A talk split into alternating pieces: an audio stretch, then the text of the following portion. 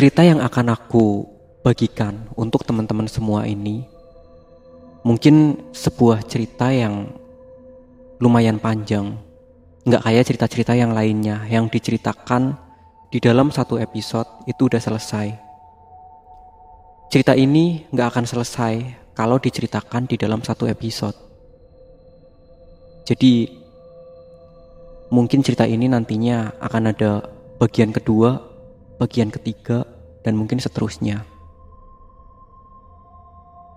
Untuk itu, mungkin aku akan upload cerita ini di podcast hanya di episode yang pertama saja. Untuk yang selanjutnya, aku akan upload di YouTube supaya nantinya aku bisa membuat playlist tersendiri. Jadi buat teman-teman yang ingin mendengarkan kelanjutan cerita ini nantinya, boleh cek link YouTube yang ada di bawah. Yu prokonco Podo rungono. Aku duwe carito Mbrono mrene Ono Sebelum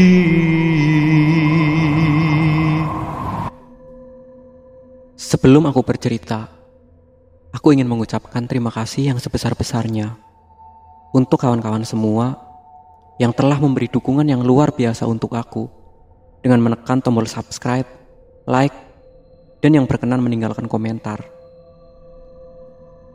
Mekar Cantika Ia merupakan seorang ibu rumah tangga beranak satu Anaknya masih berusia 4 tahun, bernama Lia. Saat ini Lia masih PAUD. Sedangkan suami Mekar bernama Faris. Sehari-harinya Faris bekerja di kota. Dan setiap sore ia pulang dan pagi berangkat.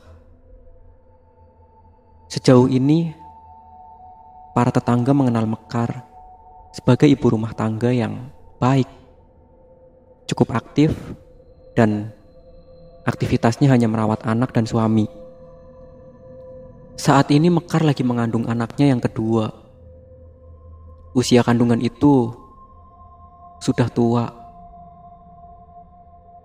Saat itu usia kandungannya 9 bulan satu minggu. Tinggal menunggu saatnya melahirkan saja.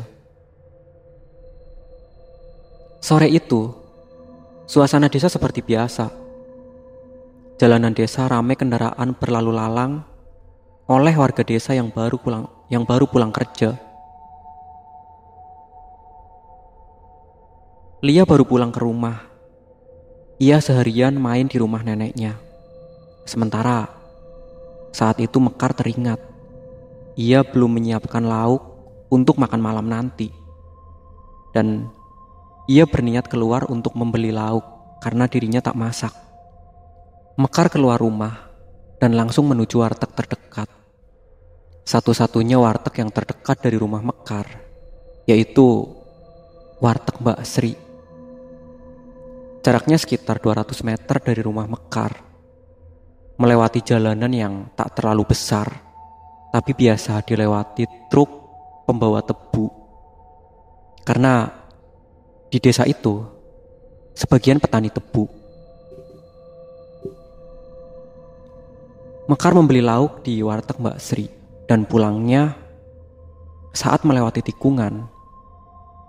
Tanpa sadar, ternyata ada truk pemuat tebu yang melaju dengan kecepatan tinggi. Dan ternyata naasnya truk itu sedang mengalami sedang mengalami remblong dan tanpa bisa menghindar. Mekar tertabrak truk itu hingga tubuhnya terpental sejauh 15 meter.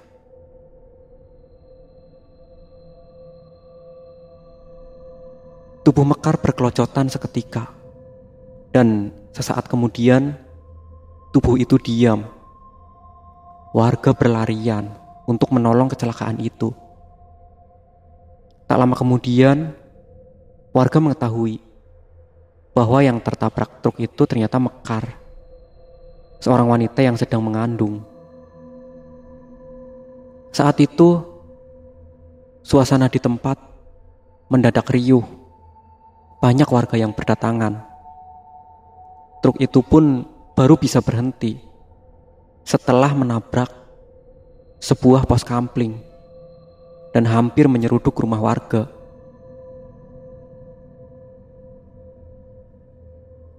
Kondisi tubuh Mekar langsung dicek oleh masyarakat yang menolongnya dan ternyata Mekar sudah tak ada. Ia sudah meninggal karena kecelakaan itu.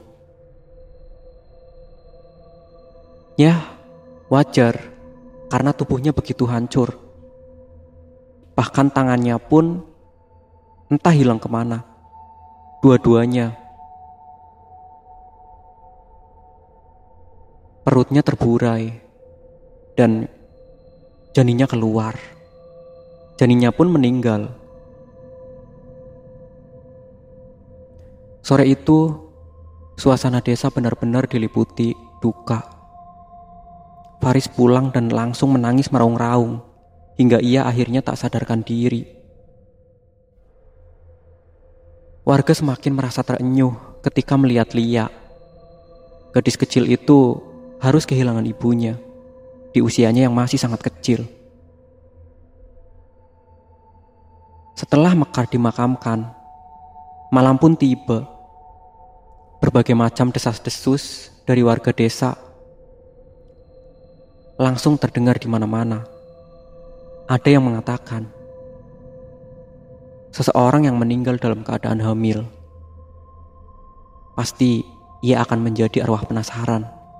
Apalagi Mekar meninggalnya tak wajar, yaitu karena kecelakaan. Sodik, seorang pemuda di desa itu, malam itu mengajak kawannya yang bernama Roni untuk mencari burung. Beberapa pemuda di desa itu memang memiliki kegemaran mencari burung setiap malam. Dan biasanya tempat mereka mencari burung yaitu di area pemakaman. Karena teringat tadi sore ada seorang wanita yang meninggal dalam keadaan hamil dan meninggalnya pun tak wajar. Roni tak mau menerima ajakan Sodik untuk mencari burung malam itu. Yang membuat Roni semakin ngeri. Kabarnya tubuh Mekar amat remuk, terutama di bagian perut. Dan kabarnya janinnya juga tak utuh. Banyak anggota tubuh yang tertinggal di tempat itu. Dan Roni membayangkan pasti malam itu Mekar akan kentayangan untuk mencari tubuhnya, untuk mencari anggota tubuhnya dan tubuh anaknya yang masih tertinggal di tempat itu. Roni mencoba mengutarakan apa yang difikirkannya kepada Sotik, tapi Sotik malah menertawakannya. Sotik memang tergolong pemuda yang berani ia sama sekali tak takut dan tak percaya akan adanya hantu. Seandainya ada hantu pun, menurutnya hantu itu cuma mampu menakut-nakuti dan tak mampu menyakiti. Dan karena keyakinan itulah, maka malam itu Sotik pergi mencari burung sendiri. Tempatnya pun masih sama, di area pemakaman. Sesampainya di area pemakaman yang luas itu, Sodik bukannya tak merasakan bahwa suasana malam itu amat jauh berbeda dari malam biasanya. Berkali-kali, Sodik merasakan bulu kuduknya merinding. Dan saat ia lagi membidik ke salah satu pohon, tiba-tiba terdengar suara tangisan bayi. Dan tak lama kemudian, terdengar pula suara tangisan wanita. Suara itu amat bergema. Suaranya tak terlalu keras, juga tak terlalu pelan, tapi benar-benar amat bergema, seperti suara yang berasal dari dalam sumur. Seketika, Sodik langsung teringat akan Mekar. Ia menyorotkan senternya ke sana kemari. Menyorot patunisan yang diam. Dan saat Sodik mengarahkan senternya ke arah kanan, ia baru menyadari. Tak kurang dari dua meter di sampingnya, itu kuburan baru, yaitu kuburan Mekar. Dan Sodik benar-benar terkejut karena cahaya senternya menyorot batu nisan kuburan Mekar dan batu nisan itu bergoyang-goyang. Tak lama kemudian kuburan itu terbelah dan mengeluarkan suara ledakan yang lumayan keras.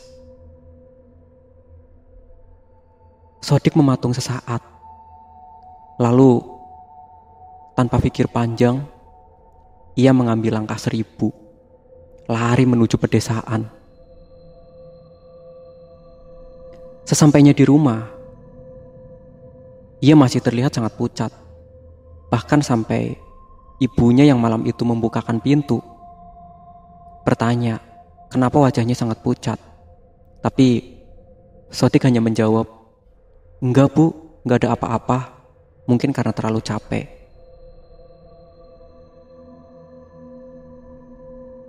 Paginya, ternyata